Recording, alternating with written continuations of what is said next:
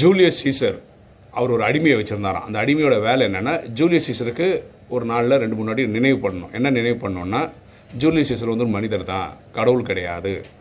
உழைச்சாதான் வெற்றி கிடைக்கும். நல்லபடியாக உழைக்கணும். இதை ஞாபகப்படுத்துறது இவரோட வேலை. இதனால தான் ஜூலியஸ் சீசர் நல்ல ஆட்சி பண்ணதாக ஜூலியஸ் சீசரே நம்புகிறாரு அதே மாதிரி நம்ம வந்து என்றைக்குமே பணிவாக இருக்கணும்.